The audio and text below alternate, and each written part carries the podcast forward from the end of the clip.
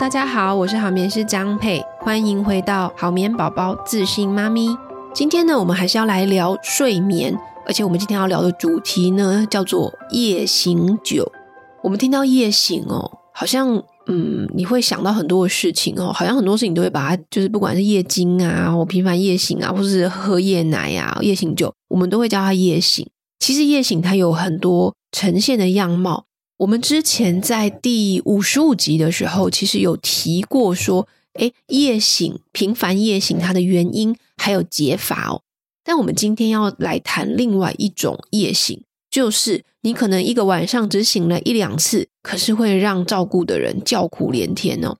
这种夜醒的情况就是啊，宝宝他半夜起来一到两个小时以上，也就是说夜醒酒。夜醒酒呢，是一个我觉得对大人来讲还蛮辛苦的，我自己还蛮怕这个的哦。大部分的时候，宝宝他可能在夜醒酒的状况是，他看起来 像睡饱了，精神饱满，即便你要喂奶安抚，他也都睡不回去哦，甚至开始自己玩起来，而有的还要你陪玩，一直玩了一个多小时以上哦，才可能因为疲惫开始哭闹啊，或者是慢慢的睡回去。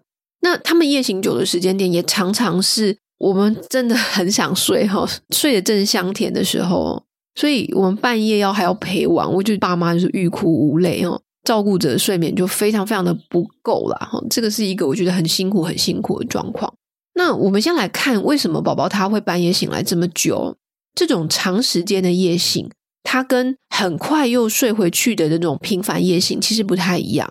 之前我们提过，哄睡宝宝会寻找呢，他同样入睡的方式，在半夜醒过来，然后再用一样的方式睡回去。那长时间夜醒，它其实除了发生在哄睡宝宝身上，它也会发生在自行入睡的孩子身上哦。好，所以不要说是，哎，好像自行入睡，你的小孩就完全没有睡眠问题的，其实不一定哦。所以遇到这个状况，我们要怎么办呢？我们再来谈长时间夜醒之前，我想要先科普一下，再重申一个睡眠基础。那虽然我之前有讲过，但是可能如果你没有听到，我要再复习一下。我们人为什么会想睡觉呢？哦，我们想睡觉主要是有两个驱动的方式哦，一个是生理时钟，一个是睡眠压力。生理时钟它跟褪黑激素分泌有关系哈。我们的生理时钟就是日出而作，日落而息。生理时钟它掌管我们何时该长睡眠，何时要清醒，要活动。那睡眠压力指的是，当宝宝醒来的时间越长，他的睡眠压力越大。那睡眠压力就是我们在妈妈界里面俗称的清醒时间啦，就是说宝宝醒来多久，他才会想睡，才会有困意这样子。那多数的家长他都有一个睡眠压力的概念，就是说让宝宝有一段时间不睡觉，他就会累，然后很累的话，他就可以睡得很好、很熟、很香。哦，那这句话是对的吗？他也对，也不对。为什么？因为睡眠的驱动力不是只有睡眠压力，它还有刚刚提到的生理时钟。我们在安排作息上面，你需要生理时钟跟睡眠压力都要兼顾。好，那我们现在回头来看长时间夜醒的情况哦。一般来说，宝宝他夜晚入睡一段时间之后，他的睡眠压力会慢慢的减轻。好，这可以理解嘛？因为他有开始睡觉了。所以他体能上面开始有修复，所以他的睡眠压力就没有入睡的时候这么大。取而代之的是什么？是生理时钟的运作，让宝宝可以继续的睡下半夜，一直到早晨。这样子一套完整的睡眠，哦，就是夜晚长睡，大概是十个小时到十二个小时之间，在这个范围，大概是三个月到四五岁的小孩子都是睡这个时数，哈。好，所以宝宝他为什么会夜醒酒？他很可能的一个原因，是因为他已经睡了一段时间了，睡眠压力减缓，但是他的生理时钟没有过来衔接。这个时候，宝宝他没有这么累，他就活动一下，一直玩到那个睡眠压力再度来的时候，他才会再去睡觉。所以，通常夜醒酒的情况，它会比较容易发生在宝宝的下半夜。夜醒酒，它就很像一个刀子，把夜晚切成了两半。中断了你原本应该要有的十到十二个小时的连续睡眠，即便你上半夜、下半夜整体睡眠加起来睡眠时数好像是够的，但是其实对于宝宝还有对于爸爸妈妈的睡眠品质都不是那么的好，就是我们不能只看时数。好，那接下来下一个问题就是，我们要怎么去应对宝宝的夜醒酒呢？好，我们这边有几个方向哈。那呃，我简单讲就好，因为坦白说，夜行酒它可以谈的东西还蛮多的哦。但是我用一个比较大家可以懂的方式，我们先谈三个方向。第一个，你可以先去检视一下白天小睡，夜晚的睡眠跟白天很有关系哦。但有时候夜醒酒的原因跟白天睡太多也有关系，所以导致夜晚他醒过来去弥补他白天没有玩到的部分哦。这种状况它最常见就是三转二次、二转一次小睡转换期，就是你该转换但是没有转换了。好，那另外还有一个原因哦，是夜醒酒也有可能跟白天小睡短也有关系。睡不饱也会导致孩子因为过累，然后夜晚睡得不安稳，然后可能再加上你回应的方式不正确，变成他有一个夜醒酒的习惯。所以有少数的孩子，他白天没有睡饱，但是夜晚还爬起来玩，这就更辛苦了，因为你白天夜晚都睡不好。好，我们来看一下怎么样算是白天睡太多或者睡太少哈。我从次数来讲哈，我从次数来讲，就是说他要睡几次。我现在讲的是一个很大概的范围哈，当然每一个宝宝他会有一点点的差异，但是大部分的孩子九成都不会脱过这个范围。三到四个月的宝宝是四次小睡，四到六个月的宝宝是三到四次小睡，六到八个月的宝宝是三次小睡，八到十五个月的宝宝是两次小睡，十五到十八个月的宝宝是一到两次小睡，十八个月的宝宝就变成一次小睡了。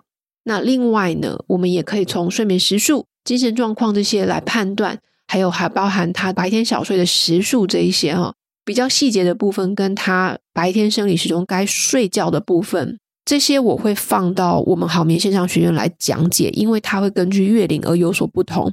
其实每一个月龄都有它适合该入睡的区间，白天小睡也有。如果你可以掌握这个区间，你大部分小孩子的睡眠问题其实可以改善非常多。所以这个部分，如果你有兴趣的话，请你看一下我们留言连接的好眠线上学院。好，那我们刚刚讲了第一个，我们现在在谈如何应对宝宝夜醒酒。我们谈了第一个嘛，就是白天小睡哈。我们接下来看第二个，就是你要去打破他的生理惯性。